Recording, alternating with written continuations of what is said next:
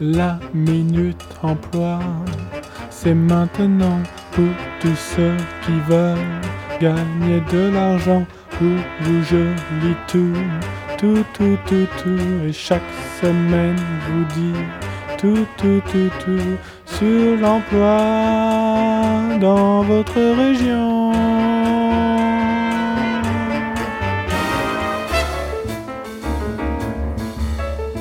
Bonjour à tous, j'espère que vous avez bien profité de ce qui était pour certains un répit entre deux périodes de travail, mais qui pour nos auditeurs les plus assidus n'a été qu'un banal comme tous les jours, dont tout le monde semblait jouir, les congés de Noël. Allez, pour titiller les travailleurs et faire rêver les chômeurs invétérés, une offre rare et exceptionnelle. Eh bien, c'est parti, je vous la lis. On recherche des managers d'amour et d'eau fraîche. HFLGBTI. La mission? Dans un contexte économique lumineux et florissant, les actifs sont au travail et s'exécutent le front bas. Ils pourraient se prendre à rêver de leur journée de chômeur, où ils pouvaient prendre des pauses de deux heures, lire un livre dans le jardin ou leur balcon, profiter de leur famille et amis, voire même simplement écouter les oiseaux piailler pour les individus les plus en difficulté. Mais Love and Water Consulting Independent Group est là pour aider les entreprises à prévenir ces risques. Lors de votre mission, vous êtes au service de l'entreprise qui nous fait confiance pour notre expertise en matière de gestion d'amour et d'eau fraîche. À la manière d'un détective privé, vous suivez le collaborateur atteint et grâce à vos savoir-faire en pétrissage d'air tiède, de manière stratégique et ostensible, vous devenez pour lui un emblème d'oisiveté. Parmi l'arsenal de vos compétences, vous devez par exemple être capable de consulter des résidus de clavier à l'abri de dispositifs parasols naturels à toile non linéaire et aléatoire, lire un livre sous un arbre, augmenter la teneur en mélanine de votre épiderme intertarse, bronzé entre les orteils, vous laissez le temps de la réflexion dans les offices de manufacturation de blé, alors qu'il est l'heure du face-à-face terre-soleil, dans un quartier où la cravate et le baby-foot vont de pair, pour n'empacter qu'une viennoiserie dont le nom et le prix sont justifiés par un attribut qui finira au fond du sachet de papier.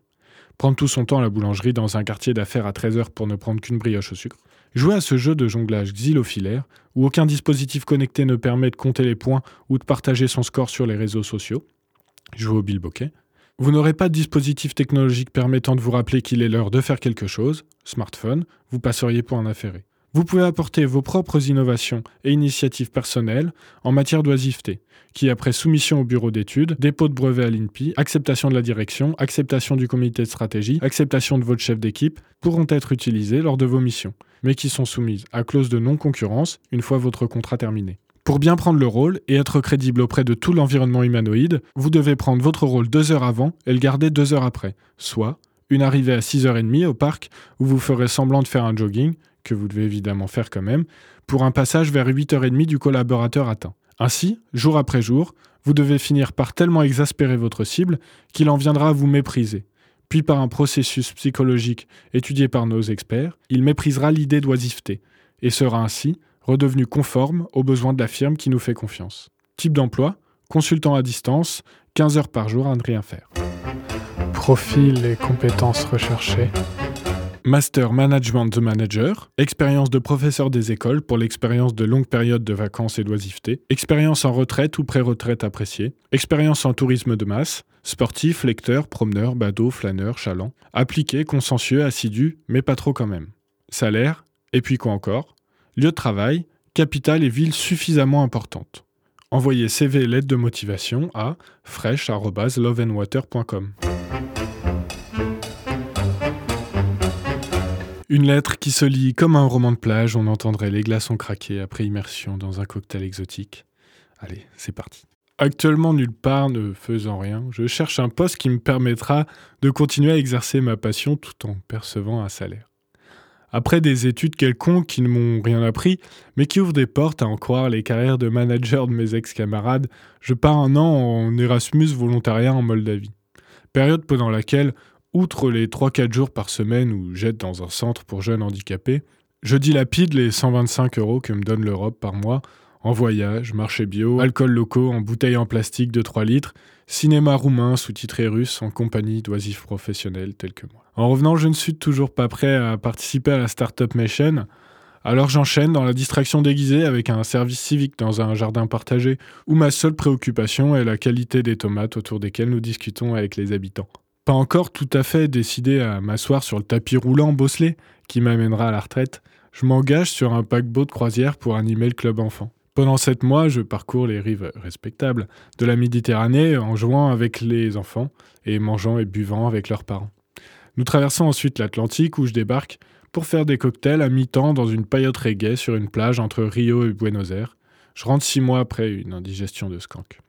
Une fois avoir bien utilisé les impôts que je ne paye pas encore, ma morale christo-capitaliste me rappelle la valeur de la valeur travail. Alors je me décide pour la première fois de ma vie avoir un semblant de productivité, de croissance personnelle. Je commence doucement en distribuant des flyers, travail qui requiert, d'après l'entretien, d'être avenant, souriant et dynamique. On me donnait un sac rempli avec une destination à de flyers que je remettais directement aux autorités compétentes en matière de recyclage de déchets, sans oublier d'en jeter quelques-uns ici et là, au cas où, pour faire euh, illusion de mon passage.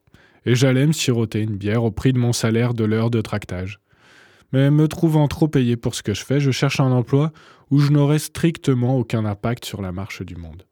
Je postule dans une multinationale du numérique qui s'extasie devant mon CV international sur lequel j'ai habilement choisi les mots qui décrivent mes expériences.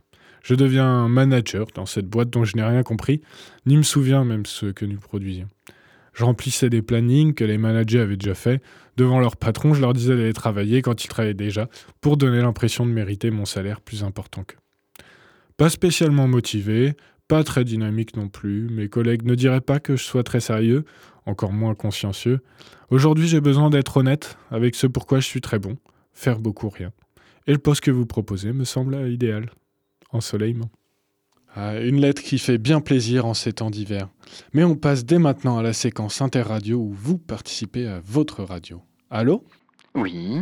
Oui, il y a quelqu'un? Oui, oui. Oui. Alors, euh, comment vous appelez-vous? Quel questionnement sur l'emploi avez-vous? Comment puis-je vous aider? Oui, c'est Damien de La Pause Goûter, l'émission de fiction qui passe euh, trois heures avant toi, tu sais. Ah oui, bah c'est gentil de passer Damien, tu viens dire bonjour, t'as besoin de quelque chose? Bah alors, donc premièrement, comme je suis l'ingé son de cette radio, si tu pouvais arrêter de faire des sculptures avec les armatures de micro et d'écrire ton nom avec les câbles, ça les abîme? Euh, Oui, je, je crois que c'est mon précédent invité qui a dû faire ça. Autre chose? Oui, alors j'ai une offre à proposer. Euh, ouais, c'est plutôt moi qui fais ça normalement, mais allons-y, puisque t'es l'ingé son de la radio. J'ai besoin d'un ou d'une remplaçant-remplaçante pour présenter la pause goûter la semaine prochaine. Parce que bah, la semaine prochaine, on est tous malades. C'est payé à la seconde d'antenne. Écoute, tu sais quoi, j'ai une idée, je pense que c'est quelque chose qui demande des qualifications précises, et je connais mes auditeurs, et c'est pas dit qu'ils soient en capacité de faire ça, donc si tu veux, je m'en charge, ça me fait plaisir. Euh, enfin, oui, enfin, moi je voulais proposer aux auditeurs pour vous, ça, tu sais bien. Encore un une bien belle émission aujourd'hui. euh, Merci Damien d'avoir appelé. On se retrouve dans deux semaines pour une nouvelle minute de l'emploi.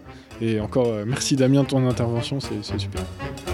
La minute d'emploi, c'était maintenant pour tous ceux qui voulaient gagner de l'argent. Ce ne sera pas cette semaine, mais revenez la prochaine.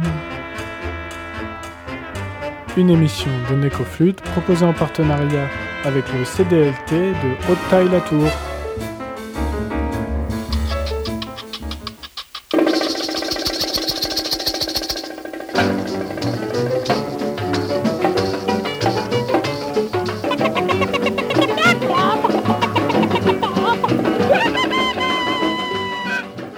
Je m'appelle Alice. Alors mon cursus scolaire, donc après le bac, j'ai fait euh, trois ans de licence de finance, d'économie et de finance. Euh, une grande passion, mais euh, je me, suis, euh, je me suis un petit peu perdue. Et je suis allée jusqu'au bout de la licence juste pour pouvoir partir à l'étranger la dernière année. Mais ça m'intéressait pas trop. Et par contre, j'ai enchaîné après sur un master en viticulture et, bio et œnologie à Angers, à l'école euh, supérieure d'agriculture d'Angers. Et voilà, du coup j'ai dû faire euh, une petite mise à niveau en, chimie organique et biologie végétale, euh, toute la partie scientifique qui me manquait quoi.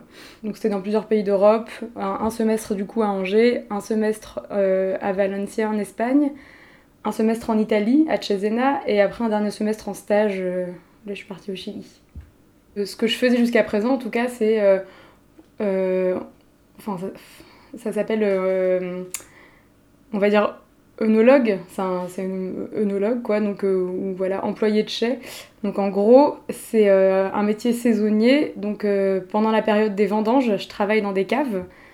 on appelle ça des chais.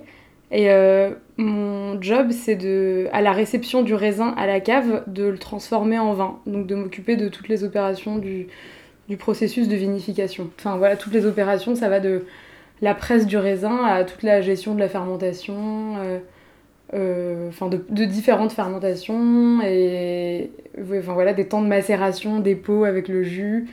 Bon, il y, a beaucoup de choses à faire, enfin on dirait pas comme ça, mais c'est euh, du boulot. Donc voilà, en général ça dure en fonction de la taille du domaine et de la, de la région et du nombre de cépages de variétés de raisins qu'on a, ça peut durer entre un mois et 3-4 mois. Dans l'hémisphère nord, c'est la période des vendanges qu'on connaît, donc euh, ça commence euh, début septembre en général jusqu'à fin octobre, vraiment en fonction de, la région. Quoi. Plus, plus on est au nord en général de, de, la France par exemple, plus les vendanges vont être tardives. Dans l'hémisphère sud, euh, bah, c'est vraiment à 6 mois de décalage, donc en général on commence fin février, début mars, voilà, jusqu'à fin mai à peu près le nom du poste, enfin on appelle ça Traveling Winemaker ou Flying Winemaker. Alors j'ai fait ça, alors vraiment ce boulot-là de, travailler dans des caves, euh, j'ai fait ça dans plusieurs euh, pays, du coup euh, j'ai essayé de faire bah, du coup une saison dans l'hémisphère nord, une saison dans l'hémisphère sud. Donc j'ai commencé dans la vallée de la Loire, entre l'Anjou et le Muscadet. Euh, sur un petit domaine qui faisait 20 hectares. Euh, après, je suis partie en Australie. Donc là, c'était dans une énorme cave où euh, on achetait beaucoup, beaucoup de raisins et je pense qu'on vinifiait l'équivalent de 400 hectares. Donc, et ça tournait 24 heures sur 24 pendant deux mois, la cave. Après, j'ai fait ça en Bourgogne, dans une cave coopérative. au Chili, du coup, l'année dernière, dans un domaine qui travaille en biodynamie. Et euh, là, je viens de faire une saison en Suisse, dans le Valais. Oui, ça fait rêver. Après, euh, c'est vrai que euh, c'est souvent des rythmes hyper intenses. Enfin, moi, ce que j'aime bien, c'est que là, souvent, tu vois, je pars six mois. J'essaie de faire trois ou quatre mois de, de, boulot. Donc là, vraiment, on a limite pas de jours de congé et on bosse, on fait des grosses semaines à 70-80 heures et on fait que ça. Et après, par contre, tu peux voyager 2-3 mois. du coup, t'as as mis plein de, plein de thunes de côté. Et là, tu peux, euh, tu peux vivre la vraie vie, quoi. non, mais euh, non, en vrai, c'est vraiment, c'est vraiment très cool. Euh, et puis, c'est important aussi dans ce milieu-là de voir, enfin, comme dans tous les milieux, de voir comment on travaille ailleurs, quoi. Avec des gens différents, dans des régions différentes, des pays différents. Parce qu'on n'a pas le monopole du bon vin en France.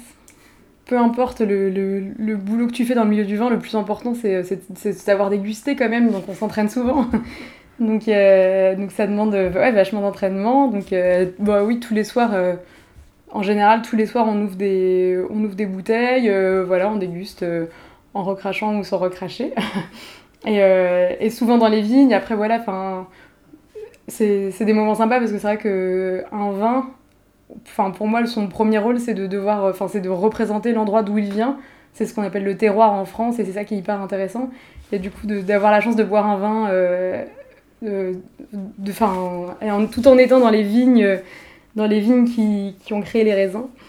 C'est euh, des moments sympas. Mais euh, voilà, après, euh, je t'avoue que pendant les vendanges, j'ai surtout envie de boire de la bière parce que tu es dans le vin toute la journée, tu dégustes toute la journée des vins qui fermentent et c'est pas ce qu'il y a de meilleur. donc voilà, le soir, on boit aussi beaucoup de bière surtout. Mais pendant la période de vinification, donc de fermentation alcoolique, pendant qu'on fait le vin, euh, c'est vraiment plus une analyse. T'es pas trop dans la notion de plaisir parce que c'est jamais très bon. Donc euh, c'est souvent des vins euh, bah, hyper jeunes, enfin c'est toujours des vins hyper jeunes, et avec des tanins violents, un peu agressifs, c'est pas des sensations très agréables sur la langue. Et, et puis le but c'est aussi d'orienter le vin en fonction des défauts ou des déviances qu'on va trouver. Genre on sent qu'il réduit, ça veut dire qu'il manque d'oxygène, donc là ça sent un peu l'œuf pourri, le chou-fleur, donc on va on va essayer de l'oxygéner par exemple. Euh, voilà, c'est pas toujours euh, pas toujours des beaux arômes de fruits rouges. Pourquoi est-ce qu'on choisit moi plutôt qu'un local? Euh, bah, Tout simplement parce que je suis française, déjà. Donc voilà, dans le monde du vin, clairement, on va pas se mentir, c'est un, un, gros avantage. quoi. C'est un, un, peu con d'ailleurs, hein, parce que parce que d'ailleurs je crois que les meilleures universités du vin, c'est pas du tout en France, c'est en Allemagne et en Californie. Mais c'est vrai que voilà, la France, euh, ça a quand même cette image, euh, ce rayonnement mondial, toujours dans le domaine du vin.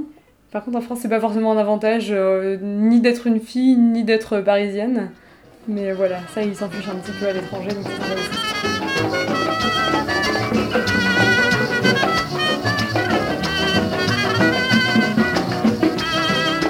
C'était la 8 minuta de l'emploi, la chronique mercredi de l'emploi de nous retrouvons la semaine prochaine pour une nouvelle minuta de 15 minutes ou dès maintenant sur l'internet.